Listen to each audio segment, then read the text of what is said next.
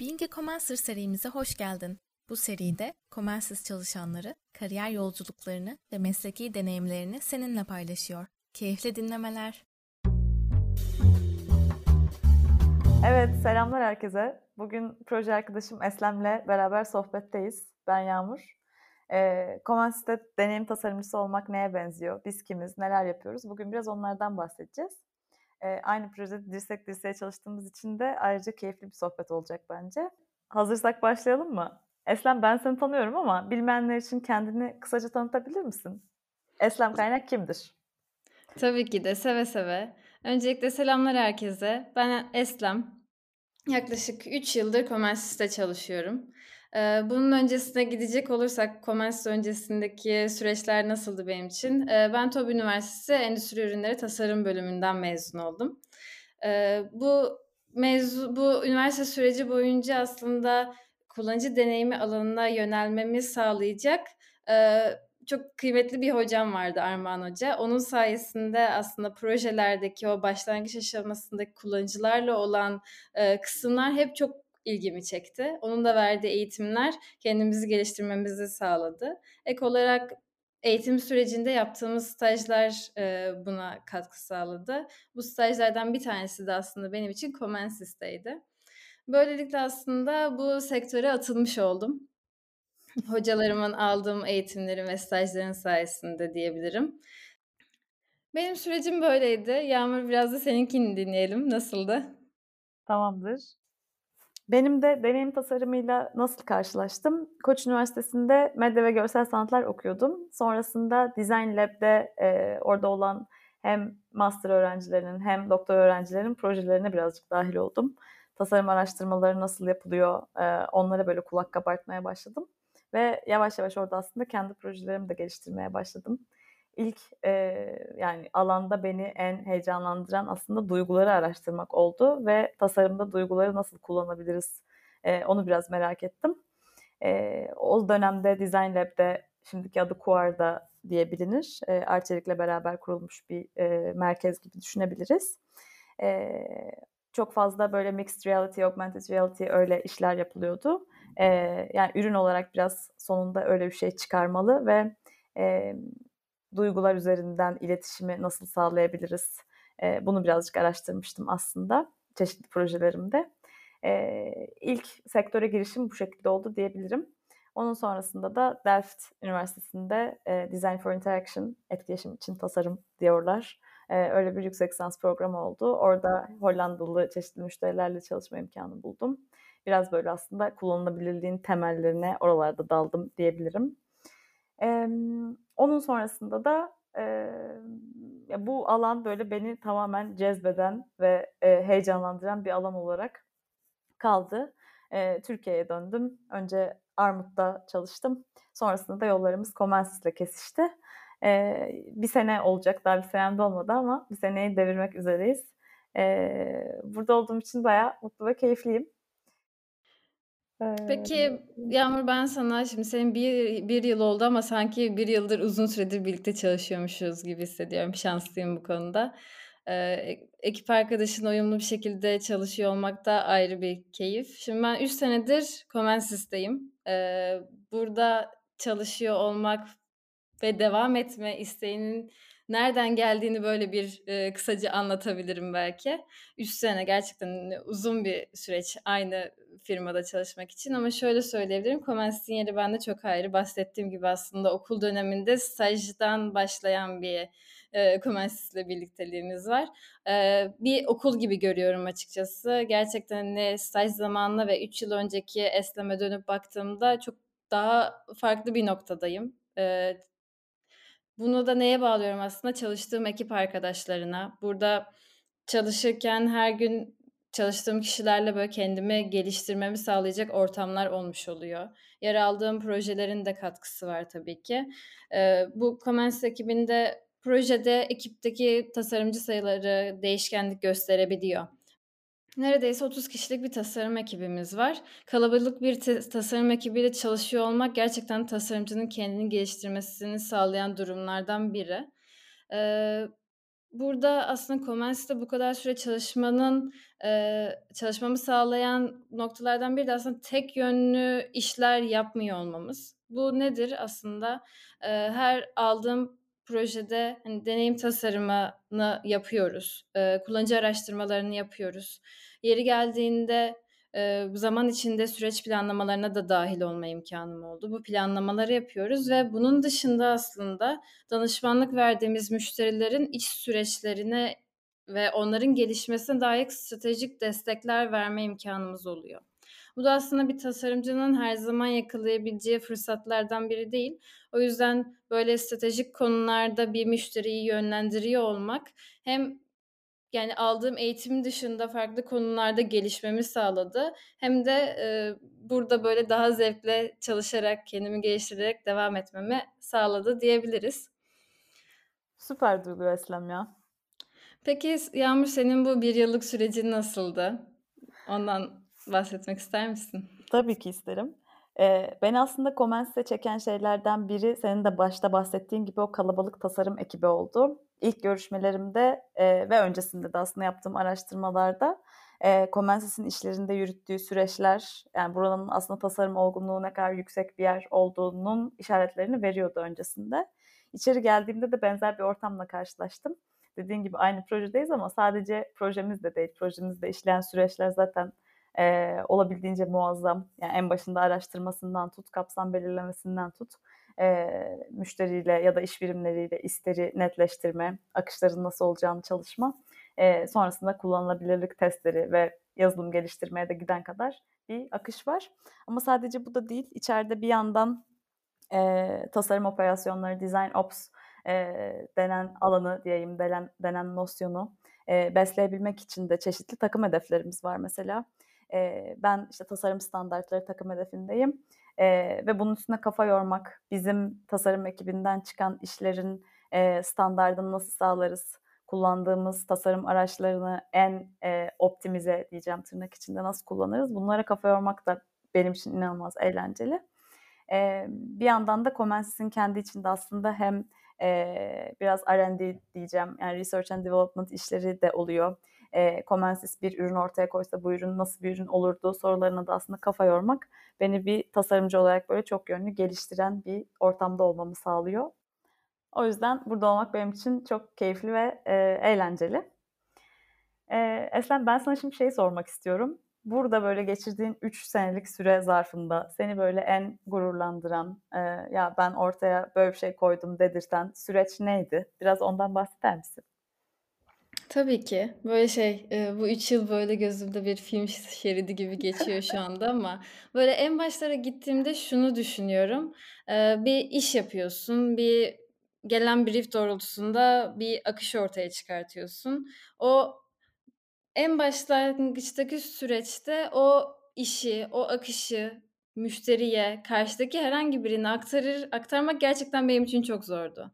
Orada o ya, verdiğin kararların altını nasıl dolduracağız? Bu altını sen arka tarafta doldursan bile bunu müşteriye nasıl aktaracaksın? Bu bir challenge'tı benim için aslında baktığımızda ama şu anda, eee, hani, o fikri karşıdakini ikna edebiliyor olmak bir konu durumunda değil. Yani o bir doğal süreç hâlinde gelişti ve yaptığın işi temellerine dayandırarak bu temelli bu verdiğin kararların, eee, daha rahat savunmanı sağlayacak aslında zaten yapılan çalışmalar var. Biz, hani, yaptığımız her işte başlangıçta, eee, verilerden destek alıyoruz, kullanıcıların görüşlerini dinliyoruz.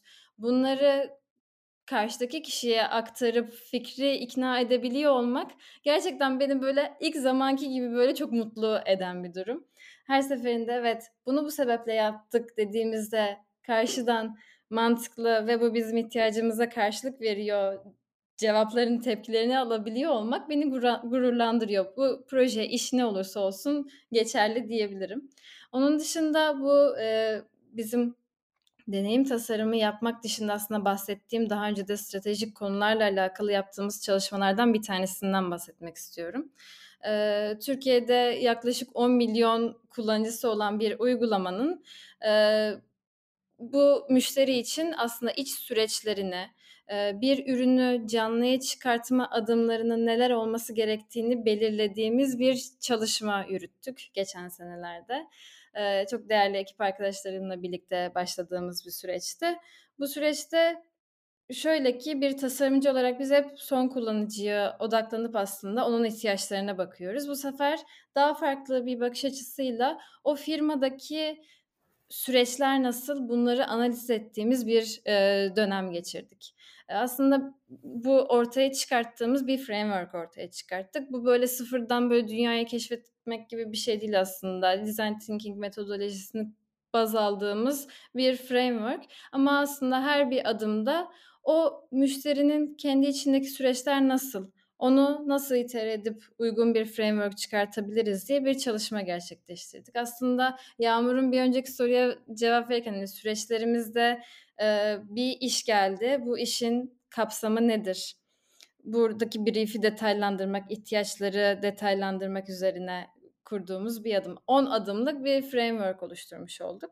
Sonrasında her büyük küçük kapsam e, projenin büyüklüğü ne olursa olsun e, bir discovery kısmıyla, bir araştırma kısmıyla devam ediyoruz. Ve aslında buraya bir dipnot şunu söyleyebilirim. Yine gururlandıran noktalardan bir tanesi de bu. E, bu framework'ı oluşturup yaygınlaştırmaya çalışırken aslında buna yeni adapte olacak kişilere aslında tasarım sektörünün ya da bu mantığı daha önce duymamış kişilere bunu aktarmaya çalışıyoruz ve kullanmalarını bekliyoruz iş sürecinde. Daha sonrasında herhangi bir toplantıda bir iş konuşulurken bunu öncelikle kullanıcılara sormalıyız. Araştırmayı yapmadan geliştirme adımına geçemeyiz gibi yorumları, cümleleri karşı taraftan duyuyor olmak gerçekten beni gururlandıran anlardan biri. Evet demek ki oluşturduğumuz bir framework bir şekilde işe yarıyor. O bilinci karşı tarafta oturtabiliyoruz ve süreçlere entegre oluyor bir şekilde bu döngü diye böyle mutlu oluyorum yine kendi içimde. Dediğim gibi bu e, 10 adımlık süreç tüm detaylarına girmiyorum ama böyle bir ürün baştan geldi, canlıya çıkana kadarki tüm adımları belirlediğimiz süreçler. Ee, aslında böyle bir köklü bir firmada böyle bir değişikliği yapıyor olmak hemen devanda hani oldu bitti diyebildiğimiz bir şey olmuyor. Bu döngü de kendi içinde sürekli evriliyor. İhtiyaçlara göre sürekli değiştiriyoruz. Ee, ekibimize yeni biri katıldığı zaman onun bakış açısıyla da tekrar değiştiriyoruz, detaylandırıyoruz. Ee, bu döngüyü oluşturduktan sonra da aslında ekip içlerinde bunun kullanılabilmesi için de eğitimler verdik. Ee, biz böyle bir sizin firmanızda kullanılabilecek bir framework oluşturduk. Bunun adımları bunlardır. Örnekleriyle birlikte e, ekiplere, aktarımlar yaparak aslında bunun yaygınlaşmasını hedefledik. Yaygınlaşmaya hala da devam ediyor. Ee, ihtiyaç olduğunda böyle mini eğitimler işte örneğin expert review nasıl yapılır gibi böyle mini ara eğitimler de yaptığımız oluyor. Ee, böyle keyifli bir süreçti aslında. Bunu içerisinde oluyor olmak beni gururlandıran e, noktalardan bir tanesi ve kullanıcıların öncelikli, kullanıcıların ihtiyaçları her zaman önceliklidir bakış açısını karşı tarafa kazandırabiliyor olmak, bu mindset'i oturtturabilmek gerçekten kıymetli. Bu aynı zamanda bizim her proje geldiğindeki süreçlerimizi de kolaylaştırıyor. Belki yaşamışsınızdır, biliyorsunuzdur. Bir proje geliyor. Hadi bunu şu an hemen yapalım. İşte ihtiyaç nedir? Kullanıcının beklentisi nedir? Buna karşılık gelen veri nedir? Bunları sorgulamadan aslında bir zaman baskısıyla işlerin yapılması bekleniyor. Biz şu anda şunu oturtabilmiş olduk. Tabii ki de bu veriler bakacak, bakılacak. Tabii ki de kullanıcı araştırması yapılacak deyip aslında karşı tarafı ikna etmeden bu süreçlerin içinde buluyoruz kendimizi. O yüzden çalışmak çok daha da keyifli hale gelmiş oluyor. Ee, onun dışında şeyi söyleyebilirim. Yağmur sana vereceğim sözü. Bir de aslında işte bu projeler geliyor, stratejik yönlendirmeler yapıyoruz. Bir de aslında bir tık daha ötesi böyle e, müşterinin vizyonu ne olmalıdır gibi aslında yaptığımız yönlendirmeler de, çalışmalar da oluyor. E, ben 3 yıllık süreçte stajla birlikte aslında 3 tane vizyon sunumuna dahil olma imkanım oldu. En sonuncusunu da aslında Temmuz ayında gerçekleştirdik bu sene. Eee, Yağmur isterim ki biraz sen bunun detaylarından bahset. Gerçekten hem süreç olarak, hazırlanış aşaması olarak çok keyifliydi. Bize çok şey öğretti. Böyle zaman baskısı içerisinde, eee, fayda sağlayabileceğimiz, elle tutulur veriler elde edebileceğimiz bir çalışma ortaya koyduk. İstersen bu süreçleri ve onun dışındaki senin, eee, böyle gururlandığın, unutamadığın anlar nelerse onları dinleyelim bir de senden. Tamamdır. Sen böyle bahsederken, eee, şeyi aklımdan geçirdim aslında, yani neyi neden yaptığını bilebilmenin verdiği zevk gibi bir şey aslında. Hani döngüyle, eee, hissettiğimiz şey o. Yaptığın şeyin anlamlı bir yerden gelmesi, anlamlı bir şeye hizmet etmesi, eee, çok değerli ve çok aslında olmazsa olmaz bir şey ama her zaman tasarım işlerinde öyle işleyemeyebiliyor. Eee, bu framework'le beraber bunun sağlanmış olması bayağı tatlı. Ben de yani içine girdiğim için şanslı hissettiğim bir eee, çerçeve diyebilirim. Eee, aslında bahsettiğin şeyimiz hani vizyon sunumumuz ve sonrasında yaptığımız çalışma da birazcık bunu destekleyici. Eee, beraber çalıştığımız müşterimizin eee, önümüzdeki sene ve ondan sonraki senelerde nasıl bir eee, bakış açısına, nasıl bir vizyona sahip olmalıyı birazcık aslında müşterimizle beraber kafa yorduğumuz bir süreç oldu.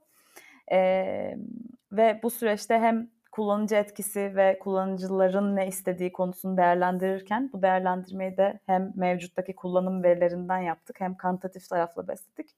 Ama benzer şekilde kalitatif verilere de baktık. Bunu etnografi üstünden sağladık. Ee, işte müşteri hizmetleri kayıtları üstünden sağladık. Ee, storelardaki yorumlardan sağladık.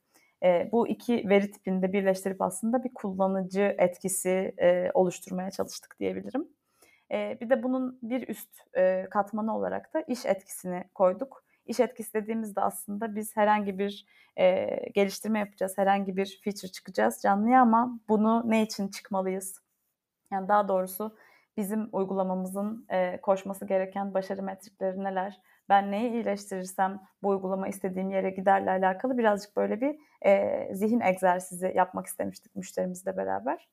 E, ve çok böyle detaylıca bir fikir geliştirme sürecinden geçtik. Burada bütün projede çalışan e, toplam yani 25-30 insan diyebilirim. E, içinde tasarımcılar da var. 7 tasarımcı Eslem'in başta bahsettiği gibi. Yazılım, e, data analiz, e, business analyst ve product manager rollerinden de arkadaşlarımızla beraber aslında e, fikir geliştirme süreçlerini yürüttük, ilerlettik. E, bu fikir geliştirme süreçlerinde getirdiğimiz fikirler e, hem uygulamamızın ana akışları, ana alanlarını kapsıyordu. Bir yandan da bu aslında kullanıcı etkisinde bahsettiğim e, fikirlerden yani kullanıcının problemleri ve e, fırsat anlarından yarattığımız fikirlerdi.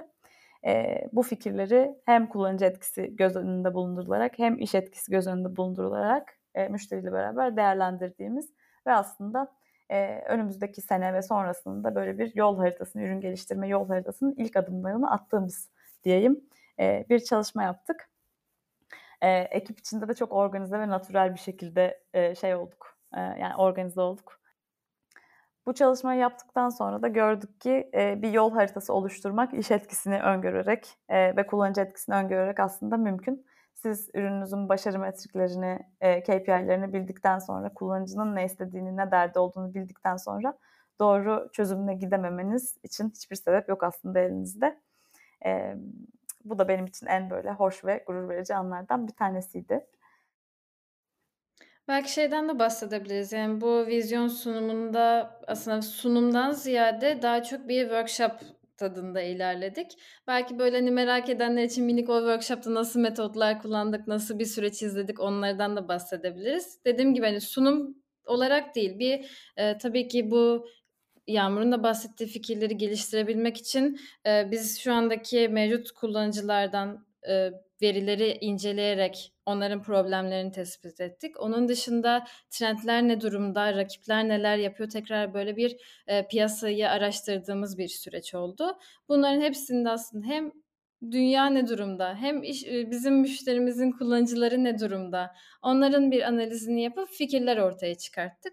Sonrasında aslında bu workshop, bu vizyon sunumu içerisindeki amacımız bu fikirleri hep birlikte e, tüm ekipler, müşterimizde müşterimizin de yer aldığı ekiplerle birlikte bu fikirleri detaylandırmak, geliştirmekti. Ee, bu belki o workshop tekniklerimizden de bahsedebiliriz. Eee, ne gibi yöntemler kullandık aslında? Bu Eslem'in de bahsettiği gibi fikirlerimizi görselleştirebilmek için eee, hem eee, rakipler bu konuyla alakalı neler yapmış gibi benchmark ekranlarımız vardı bir defa rakiplerimizden ve eee, dünyadaki diğer eee, uygulamalardan diyeyim. Yalnızca bizim müşterimizin domaininde olması gerekmiyor. Eee, onun dışında bir de bizim kendi çalıştığımız konsept ekranları ve akış fikirlerimiz vardı. Bunları wireframe seviyesinde bırakmayıp e, bayağı UI'nin de çalışarak detaylı bir şekilde e, ilettik diyebilirim. Bir de fikri anlatması için e, bir böyle fikrin ne olduğunu anlatan açıklama kısmı ve bu en başında bahsettiğim iş etkisinin ne olabildiği, hangi metriği iyileştirebildiği, kullanıcı etkisinin ne olduğu yani hangi kullanıcı probleminden ya da e, fırsatından doğduğu fikrin böyle alanlar vardı. E, bu alanlar yaklaşık 12 taneydi. 12 tane farklı fikir alanı vardı e, oylama yapabilmek için yani hangilerini çalışacağız ve hangilerini önceliklendireceğize cevap verebilmek için e, RISE'ın bir modifikasyonunu kullandık diyebilirim. E, Reach, Impact, e, Confidence ve e, eforu aslında o işin. E, katılımcılar bu e, konulara bakarak eforu şimdilik katmadık daha böyle çok e, early stage olduğu için birazcık daha aslında ne kadar kullanıcı etkisi var ben bu işin e, iş etkisinden ne kadar kendime güveniyorum gibi e, katılımcıların puanlayıp bu fikir alanlarına puan atfetmelerini istedik. E, farklı farklı gruplar vardı. Toplamda dört grup çalışmıştık. Bu dört grubun ortalama şeyi, puanı e, her bir fikir alanının e, öncelik puanı olmuş oldu. Bir öncelik sıralamasına göre de çekip aslında e, üstünde çalışılacak fikirleri belirlemiş olduk. E, grup sayısı kadar fikir belirledik. Sonrasında da e, fikir geliştirme aktivitesini yapabilmek için round robin'ine ilerledik. E, sonrasında da bu fikir geliştirmeden çıkan e, daha detaylandırılmış fikirleri de yol haritasında önceliklendirdi ekipler. E, böyle bir akış istedik. Şimdi e, önümüzdeki senenin yol haritasında bu fikirleri görüyoruz ve görmeye de devam edeceğiz. E, tasarımın böyle bir etki yaratıyor olması, tasarım düşüncesinin böyle bir etki yaratıyor olması bizim için sevindirici bayağı. Evet, aslında bu workshop sayesinde de şey tekrar, eee, bu işlerin önce nasıl önceliklendirilmesi gerektiğine de bir vurgu yapmış olduk. Çünkü, eee, müşterimizle çalışırken bize birçok farklı alandan, birimden işler akıyor ve bu işlerin neden geldiğiyle alakalı, eee, bir, eee, böyle bir sorgulama mekanizması yok. Biz aslında bu workshop'la da bu aslında döngüyü de biz de kendi içimizde geliştirdiğimiz noktalardan bir tanesi. Tekrar aslında gelen her bir işin, projenin kapsamı belirlenirken, işte metrikleri nedir, neyi neden yapmak istiyoruz, neye ne etki yapacak ve o sağlayacağı değer sayesinde önceliği nedir'i belirlemeyi böyle bir tekrar gündeme getirmiş olduk ki e, bu 2023 roadmap'i oluştururken de işlerin önceliklendirilmesi için böyle bir e, o düşünce yapısını böyle kıvılcımı başlatmış olalım. Aslında bu sayede de hep yıl sonunda roadmap'i oluşturan e, müşterimiz bu dönemde şu anda aktif olarak bu roadmap oluşturma işine öncelik vermiş durumda. E, aslında bu da kıymetli yani yaptığımız işin e, projenin ne zaman, nasıl, hangi öncelikle ge gelmesi gerektiğini de belirliyor olabilmek, böyle bir etkiyi yaratabiliyor olmak da önemli. Eslem peki şey soracağım sana. Bu meslekte iyi bir yere gelmek isteyen ya da bu mesleğe geçmek isteyen insanlara tavsiyen var mıdır? O, güzel bir soru. Yani tavsiye çok kişisel bir şey. Her kişiye özel böyle bir fırsat olsa da böyle herkesle birebir konuşup onların beklentilerine göre fikirler verebilsem ama şöyle söyleyebilirim kendi adıma hani ben nasıl bir yol izledim ve fayda gördüm bundan diyecek olursak yani mesleğimizin gerektirdiği böyle bir empati yeteneğimizin yüksek olması gerekiyor ki ihtiyaçları, beklentileri anlayıp onlara uygun çözümler sunabilelim. Bu yaptığımız her işte yani bu bir ekran çalışıyor olmak önemli değil. Ne olursa olsun. Bir sorgulama, sürekli bir şeyleri sorgulayıp onlara böyle derinine inmek çok kıymetli. Hani bu bakış açısını kazandığımız zaman böyle rahat ediyoruz diyebilirim. Onun dışında ve başlangıç aşamasında e, şanslıysanız böyle mentorlarınız ve sizi yönlendirecek kişilerle çalışma imkanınız olabilir ya da tek başınıza bu iş içinde olabilirsiniz. E, ama hani böyle birileri size e, işte şunu şunu yap gibi bir şeyleri söylemeden önce sizin bu yapılacakları belirleyip onların cevaplarıyla o mentora ya da çalıştığınız ekip arkadaşlarınıza gidiyor olmanız sizi hep böyle bir adım daha öne getir götürecektir gibi düşünüyorum. Çünkü size söylenmeden siz onu yapılması gerektiğini tespit etmiş ve sonucuyla gitmiş oluyorsunuz. Bu da kıymetli. Yani böyle sorgulamak, e, yapılacakları önceden belirlemek ve çıktılarıyla gidiyor olmak. Yani bu başlangıç aşamasında yaptığınız her şey illaki doğru olacaktır diye de bir durum yok. Zaten yanıla yanıla hatalar yapa yapa öğreniyoruz. Her ne iş olursa olsun. O yüzden e, bir şeyleri yapıp onlar hakkında ya bu şey de çok önemli aslında. Tasarım işinde feedback alabiliyor olmak, o eleştirilere açık oluyor olmak da çok kıymetli. Çünkü birilerinden farklı gözlerden bir şeyler duydukça e, gelişebiliyoruz. Bir de doğru bir şey de yani her zaman da çok hani şu doğrudur diye bir şey olmuyor bazen tasarımda. Yani bir yaklaşım var, bir mentalite var, bir mindset var. Ona uygun e, düşünüyorsun, ona uygun çalışıyorsun. Ona uygun bir çıktı çıkarmaya çalışıyorsun ama hangisi doğru tasarım, hangisi iyi tasarım e, şimdi bunu söylerken bazı durumlarda çok net bunu diyebiliriz tabii de e, bazen de biraz esnek ve gri bir alan gibi. Aynen öyle. Yani bu merakımızı, sorgulamamızı kaybetmediğimiz sürece bence e, daha iyi bir yere gelebiliriz. Yani bu yeni başlayan içinde ben de kendimi her zaman şunu hatırlıyorum. Yani sorgulamayı bırakma. Ve her yeni güne o işe başladığımda Minik de olsa yeni ne öğrenebilirim bugün? Bunu dediğimiz o böyle o tazeliği, o kendimizi geliştirmeyi devam ettirebiliyor ettirebiliyoruz gibi geliyor. Yani monotonluktan çıkıyoruz. Hani her gün e, minik bir şey şunu bile diyebilirim. Yani Figma'daki bir özelliği kullanabilme ya da işte böyle bir kısa yolu öğrenme atıyorum. Yani çok minik de bir şey olabilir. O her gün bir şey katıyor olmak kıymetli oluyor. O tek düzelikten çıkartıyor bizi. Aynen katılıyorum. Gene benzer şekilde burayı biraz uzatıyoruz galiba ama farklı ekiplerden öğrenmek de gene benzer değerde. Yani yazılım ekipleriyle beraber çalışınca yazılım ekiplerinin kafasını, önceliklerini, oradaki yapıyı öğreniyorsun. E, product manager'larla çalışınca onların stratejik önceliklendirmeleri nasıl, onlar nasıl yaklaşıyor, analizde hangi case'lere dikkat ediyorlar. Her zaman bir deneyim tasarımcısı olarak zaten o case'leri kırma düşüncemiz, yapımız var ama e, farklı perspektifler de alıyorsun ve günün sonunda bu üç e, kafa yapısı bir araya gelip güzel bir ürün, güzel bir feature ortaya çıkarmış oluyor. O dengeyi bulma işi birazcık da Eslem'in söylediklerine ek olarak. ee, bizlik bu kadar bugün. Ee, iki bu çalıştığı projeyi çok seven kişi olarak böyle kısaca yaptığımız işlerden minik böyle bir bahsetmeye çalıştık. Eee, yani bıraksanız böyle uzun uzun konuşmaya devam edebiliriz ama siz de sıkmadan böyle Comens'te süreçler nasıl gidiyor, bizim yer aldığımız projede süreçler nasıl gidiyor böyle onları aktarmaya çalıştık size. Umarım keyifle dinlersiniz. Evet, iyi günler herkese. Hoşçakalın. Hoşçakalın. Süper Kestik. duyuluyor. Süper kestik. duyuluyor. Kestik ama kestik. Israrla kesiyoruz. Ben de şimdi Kestik. ısrarla süper duyuluyor diyeceğim. tamam. Devam edin şöyle deriz. Bir saniye.